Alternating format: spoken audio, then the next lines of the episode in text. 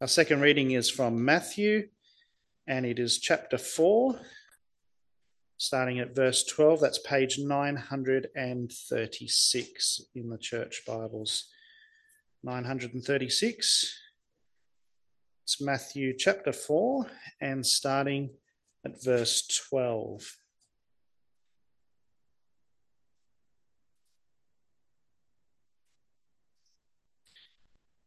When Jesus heard that John had been put in prison, he returned to Galilee. Leaving Nazareth, he went and lived in Capernaum, which was by the lake in the area of Zebulun and Naphtali, to fulfill what was said through the prophet Isaiah land of Zebulun and Naphtali, the way to the sea along the Jordan, Galilee of the Gentiles.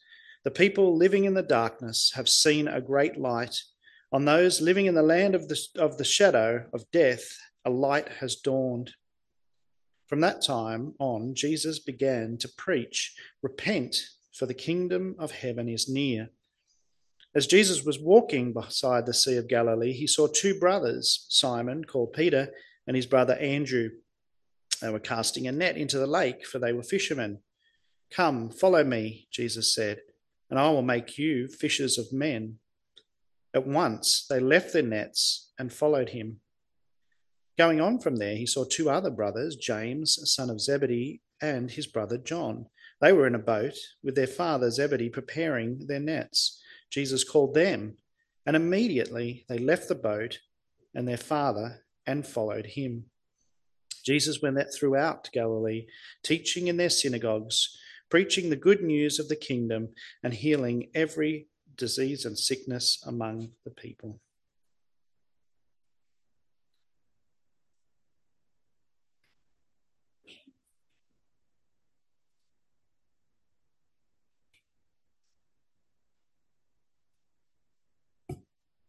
Thanks, Karen. Morning, everyone.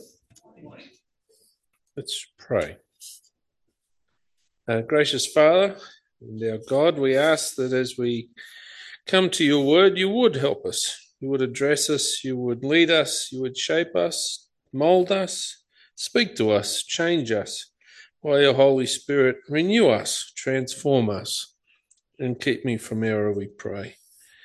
In Jesus' name. Amen. Psalm 27 is uh, today's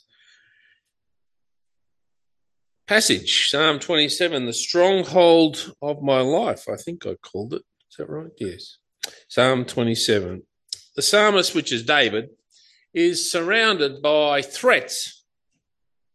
Uh, in every direction he looks, he is in very uncertain times. And the psalm is a, a very uh, important way, and it's not the only one, of course, but the Psalms do this, and this one is here. It asks, How will we respond? How will we respond in adversity? Now, I might not have an army coming against me. I haven't seen one around me surrounding a railway parade anyway time soon, but you never know. But uh, uh, certainly threats come from the outside, whether it be from your situation, disease, your family, your job, what's happening in the world, etc., etc. Anxiety is a real thing of our era. Our era is characterized by it. The psalm has a lot to say. How will we respond to adversity and threats to our, to our security, to our life, to who we are? Where do we garner strength? What do we say to ourselves in the face of adversity? And uh, I want you to remember that phrase. What do we say to ourselves? Because that will be important. Firstly, the first three verses trust. Uh, it's a it's a hard word, I know. It's a let me just say that again so you can catch it. Trust. The Lord is my light and my salvation, whom shall I fear? The Lord is the stronghold of my life. Of whom shall I be afraid? Right up front, the psalmist is declaring to who?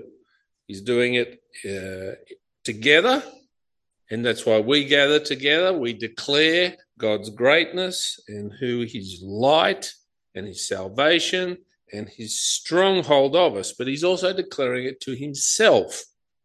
It's a declaration of faith and certainty. Remember, these are uncertain times he faces.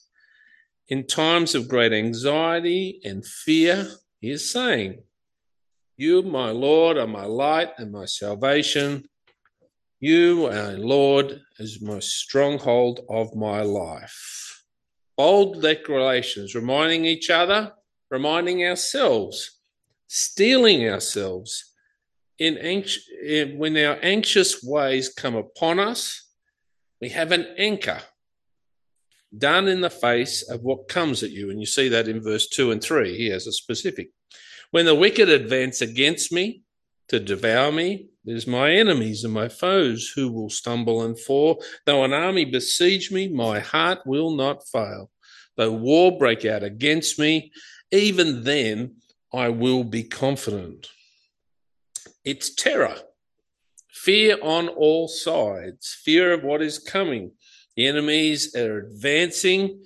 He says, An army besieges me. Two alternatives which is a little bit different to the way people often think. And we live in a world, I don't know if you notice, anyone notice? We live in a world, and so we think this too. They say, What is the opposite of faith? They say doubt. Now, this is the world, that's not the Bible. There is plenty of doubt in faith. If you haven't doubted, then you actually aren't really exercising your faith properly. That's okay to doubt. You see those doubts in the Bible itself with people. What the opposite of faith here is fear. And so on Jesus' lips, what is his often does he say? Do not fear. It's not a rebuke. It's not a you've done the wrong thing. What are you doing? It's a trust. Trust in me. And so here, the opposite of fear is faith. It's an important point. Our Lord is the one who dispels the darkness. He brings salvation. He is light into the dark times of our lives. He has been light into this world that needs his salvation and light, and into our times when we are struggling against what is facing, what David is facing all around him. He is light, he is our fortress, a refuge. The enemies in this are wild beasts who can devour you. In the face of this terror, David embrace trust. He says to himself, Our God is worthy of trust. He's reminding himself as a congregation of, uh, as this is sung in a congregation, each one is, is singing and reminding ourselves. We sang, Our God is our strength and refuge. We're singing those things to remind ourselves of those truths. In the tsunami of fear and of anxiety and grief, we are to place ourselves back into the God of trust. We steady ourselves on this rock and we throw out the anchor of his love when we're on drifting, and he catches us and holds us. We are caught by his love, his unfailing love. That is what we trust. Trust. Secondly, verses four to six, you see, we behold his beauty. We don't often talk like that about God, but that's here. The scene changes from an encampment. We've gone from the encampment of the enemy, and now we've changed scenery to the house of the Lord. As Christians, we long for the Lord. We long to stand in his presence. Verse 4 One thing I ask from the Lord, this only do I seek that I may dwell in the house of the Lord all the days of my life, to gaze on the beauty of the Lord and to seek him in his temple. This verse, verse 4, is at the center of this verse. It's quite key. The one thing that David asked for is that he might dwell and seek God Himself. The temple is the image. The one thing David asked for is being able to come together and worship. Probably he means with God's people. In the crisis, he comes to seek God's presence, his guidance, and his love. That love has now come to us in the fullness of the Lord Jesus Christ. For us, Jesus is the new temple. It's not here, not this building, it's not even this place. It's Jesus himself, who we are in him, in his word, together with his people, in prayer by his spirit. We have been ushered in to the very throne room of God. Brought there, as we've been hearing, even Galatians, brought there by God in the person of Jesus himself. We are citizens of God's kingdom. He is this Christ who has come to us. He is ours. He is our place of protection from whatever we face. Verse 5 In the day of trouble, he will keep me safe in his dwelling. He will hide me in the shelter of his sacred tent and set me high upon a rock. Then my head will be exalted above the enemies who surround me. At his sacred tent, I will sacrifice with shouts of joy. I will sing and make music to the Lord. Here, David means that as we come together, we exalt his name. We sing, we rejoice, we make music, for we are heirs, co heirs with Christ it's it, even I, after saying this all these years, still staggers me that God would bestow that on me and you. Such is His love for us in our Lord Jesus. Our, he is our fortress in the day of trouble, and in Him we have joy, we have hope. And in the midst of these troubles, David models for us prayer, verses 7 to 10. We had trust. We had the second point, which I can't even remember, which is helpful. And then thirdly, we behold his beauty. And thirdly, we have help. Hear my voice when I call, Lord. Be merciful to me. Seek me. My heart says of you, seek his face. Your Lord, your face, Lord, I will seek. Do not hide your face from me. Do not turn your servant away in anger. You have been my helper. Do not reject me or forsake me, O God, my Saviour. Though my father and mother forsake me, the Lord will receive me. There's a determination here. The hope of verses 1 to 6 drives David on to prayer. Once he knows trust and is in God's presence, he prays. He wants to seek God's face. And you notice he chooses something that usually does not fail. My father and my mother may fail me. He chooses it. Now, lots of people have parents are fallen human beings. That's our world.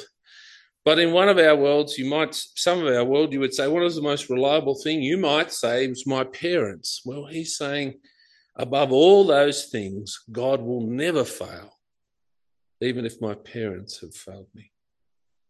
This hope drives him on, God's great faithfulness to him. And this is the language of worship. He wants to receive God's presence. He has his heart set on this. And he's come with a whole series of what we call imperatives. Hear me. Be merciful to me. Answer me. Do not hide. Do not turn me away. Do not reject or forsake. They're all imperative phrases because he's yearning and asking and requesting and relying on them. David realizes that the calming presence of God is his sanctuary. He has declared his hope. He now calls his own spirit, calls his heart, and calls his being into that hope. Even when the things fail you, he's saying to himself, The Lord will not. When the congregation gathers together, they say to themselves, Even when things fail you, the Lord will not. And he hasn't. In the person of Jesus, in his life, his death, and his resurrection, God did not fail us. He has proven himself trustworthy. The Lord has acted for you, for us, for his people in the sending of his Savior. We may fail, I may fail, but the Lord does not.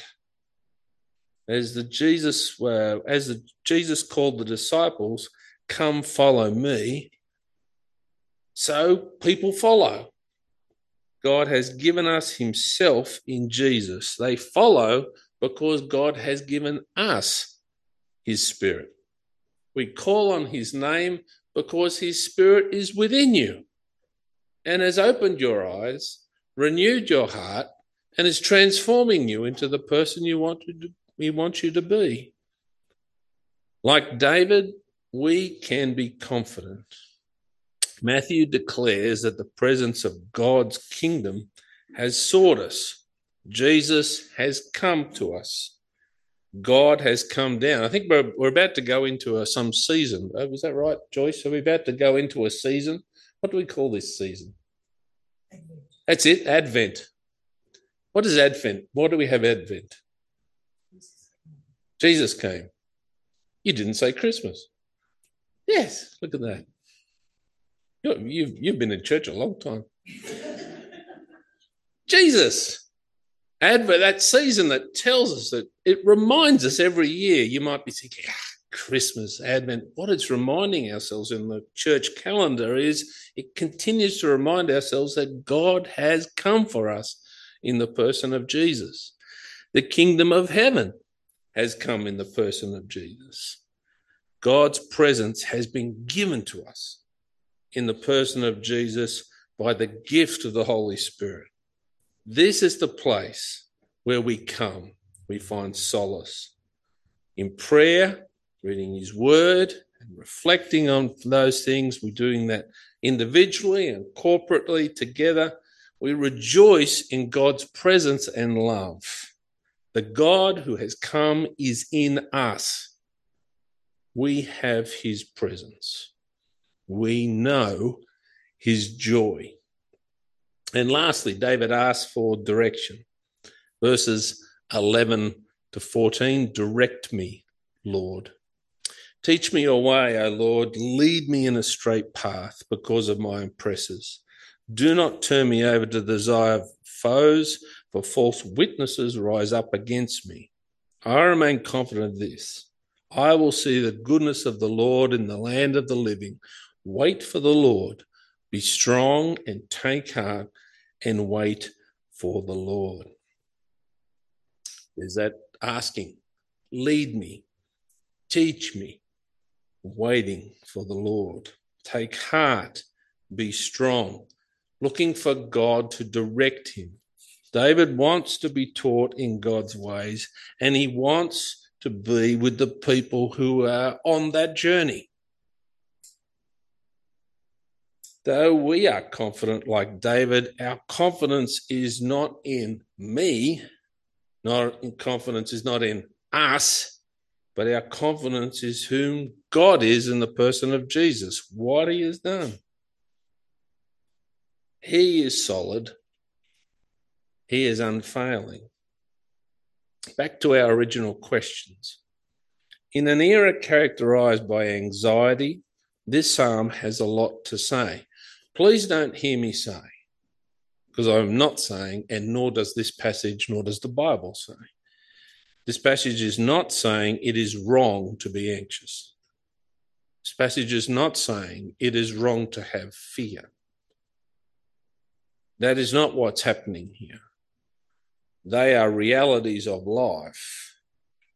But it is giving it to us uh, when these things happen to us. How do we speak to ourselves? How do we worship together? How do we encourage one another? The church is always uh, talking about how everything's nice and lovely, I think. But the reality of life is that life is full of dangerous times in all sorts of ways, from all sorts of angles, whether it be disease, whether it be uh, our family, whether it be our employment situation, our housing situation, our job situation, our retirement situation, etc., etc., etc. How will we respond to that? The, the psalm wants to remind us and help us to encourage us to respond not in fear and anxiety, but tell ourselves trust. Tell ourselves that we are loved and accepted, to be encouraged by whom God is in the great turmoil, strife, adversity. Trust. Trust in his unfailing love. Trust in God's unfailing commitment of love and presence to you, to us.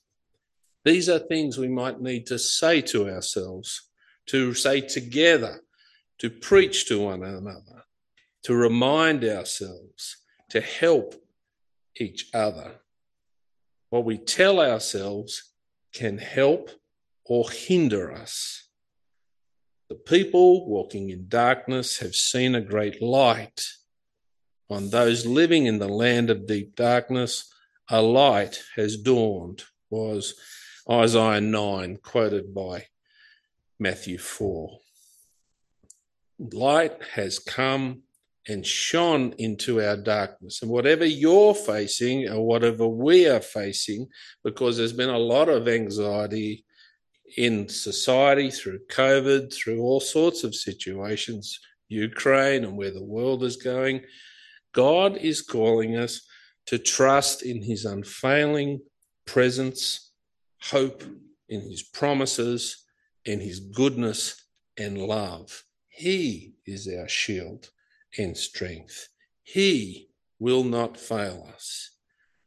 When darkness surrounds us, we trust in the God of grace, in the Christ who has won us, loved us in his unfailing love. Let's pray. And gracious Father, we uh, we ask, Lord, that our world is full of such challenge, and our lives can be full of such challenging times. We, as a congregation, face challenging times. Lord, when these things come upon us, if they're happening to us, we ask that you would remind us. We're thankful that your word addresses such things. It is honest it is real, it is faithful, and it is true. Lord God, you have reminded us that our place of safety is in you. You are our stronghold.